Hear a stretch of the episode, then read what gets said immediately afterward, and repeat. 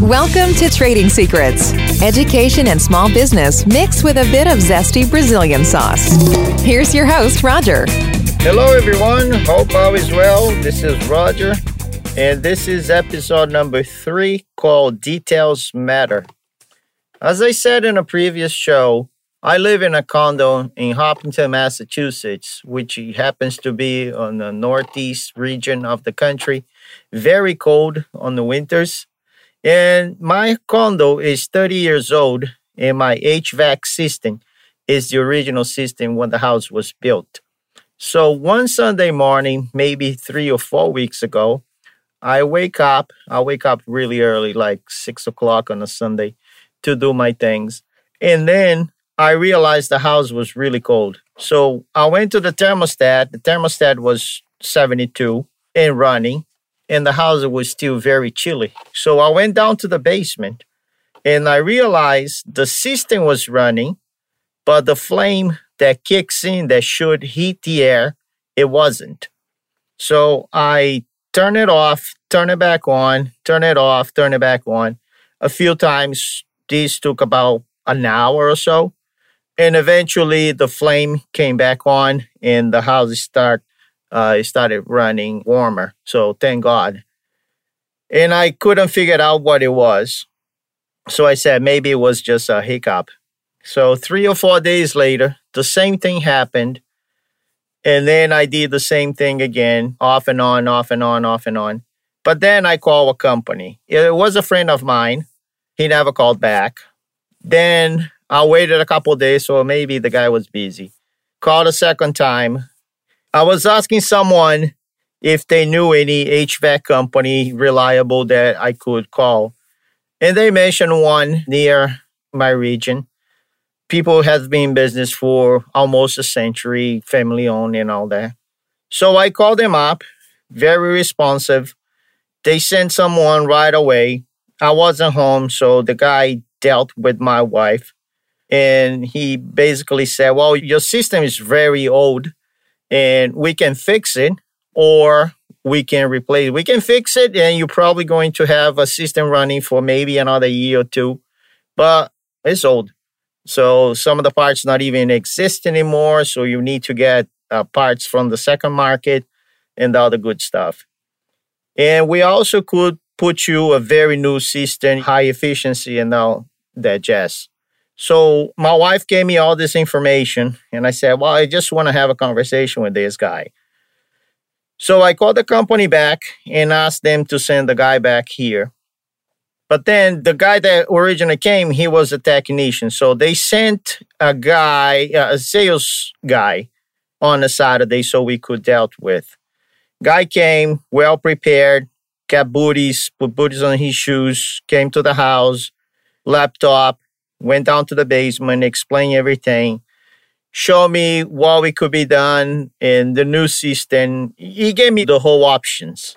I was basically sold on a new system already because it's high efficiency. I would have paid less money for my utility bills.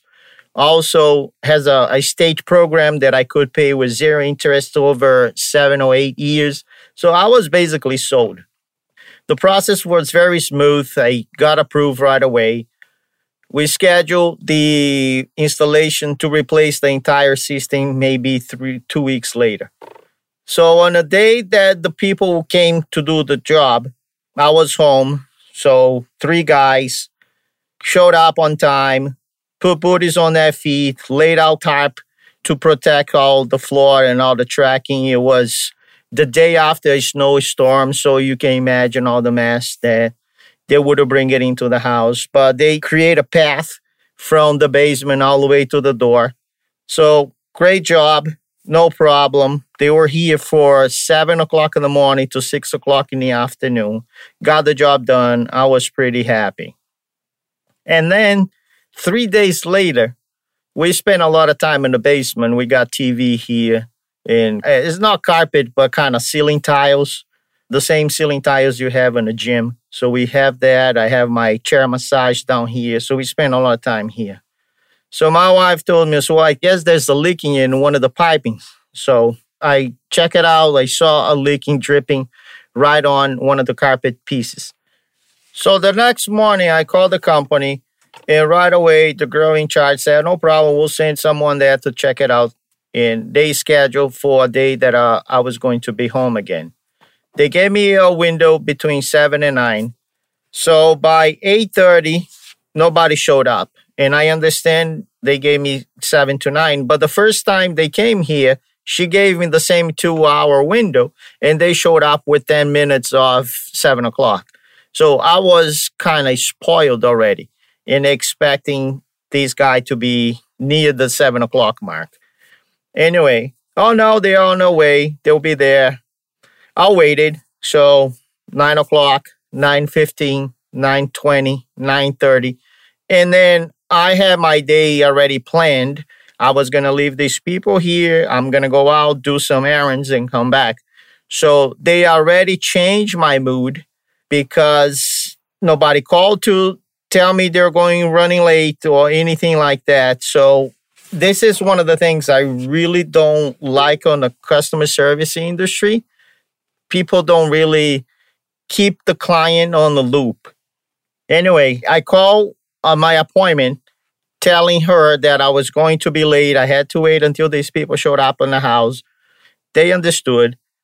So I waited until this guy came, a younger guy, probably his early 20s, with his helper. Didn't put booties on, just wanted to see what was the problem. Came tracking snow to the house. I don't say anything. I was just thinking out loud and I say, oh my God, I was so spoiled by the first crew that was here. So he came, went to the basement, checked things out, and said, Well, I don't know if I have all the parts here. And we're talking about the same company. It's not a sub that they send it out. It was the same company, same employees, just different people. So the guy, well, I don't know if I have all the parts, but I will go back to my truck, see what I have. If I don't have, I'll call someone to bring the parts over. We'll get it done. I'll say, that's okay. So I left, did what I have to do, came back, and I said, well, you guys don't have any tarps or anything. Oh, no, I'll see if I have one in my van, in my truck. But they didn't. So they tracked these snow and salt and sand all day almost fixing this leaking because they had to cut a piece of the pipe and bring it back and put a new piece and glue it. So they were in and out of the house for a good chunk of maybe six or seven hours doing all of these procedure. So in the end, I was just upstairs, did my errands, went upstairs, do my work in the in my office. And it's all we all set. So I go down, I see all this mess. They tried to fix as best as they could, but really, totally not up to my standards. Say, oh, okay, that's okay. Is the leaking fixed? Yeah, the leaking's fixed. So, say, okay, thank you very much. See you later. So, my point is this maybe you have multiple people in your organization, maybe it's just yourself. But if you have multiple people that go to people's home, you should train everyone because some of your staff may do a phenomenal job, but maybe some of your staff don't. So make sure you go out with everyone, make sure everyone is on the same page according to your company standards. Maybe you do a follow up call with your client after the job is done to make sure everyone resonates the same message. I wrote a article recently explaining a few things that installers should do when they go into the house. And if you are a workroom and you do your own installs, consider yourself as an installer as well. So basically, we deal with people with extra income, people that buy products from us because they want to deal with us, not because they need to work with us. So here's what I do if I'm running late, I call the client and telling them that I'm going to be late by 10 minutes, 15 minutes, 20 minutes, half an hour, one hour. It's up to them to tell me if it will be okay to show up late or not. Sometimes they took the day off, it will be no problem. Sometimes they have other things to do, and if my schedule is messed up, it will mess up their schedule. So respect the client and make sure you call ahead if you're running late. And that happens if you're in the middle of the install and something else happened and you cannot control and you're bumping your next installation later, make sure you call ahead. The more notice you give to your client, the better, the less upset you're going to make the client. So, as I knock on the door, I put my booties on. And I understand some people don't like to wear booties. They don't feel comfortable. They feel slippery. So bring an indoor shoes if you're not comfortable working with booties. But show respect. These people pay big money for new floorings. They treat their homes as their temples. So treat with respect. So show that you care. So booties first thing. Then I bring tarps. I bring the moving blankets because they are thicker. And if I'm going to carry tools and boxes, I want to lay those over the tarps. I look for a space in the house. I ask Mrs. Jones, is that an area that I can work on? And she point me out to a to an area, and then I put my tarps over there. If I carry a lot of boxes, of letters, and that kind of stuff, and I need more than one, I have two or three or four in a van. I'll just put them together. Also, I never put tools on people's furniture. This is a no, no, no. Absolutely no. So I've seen it before.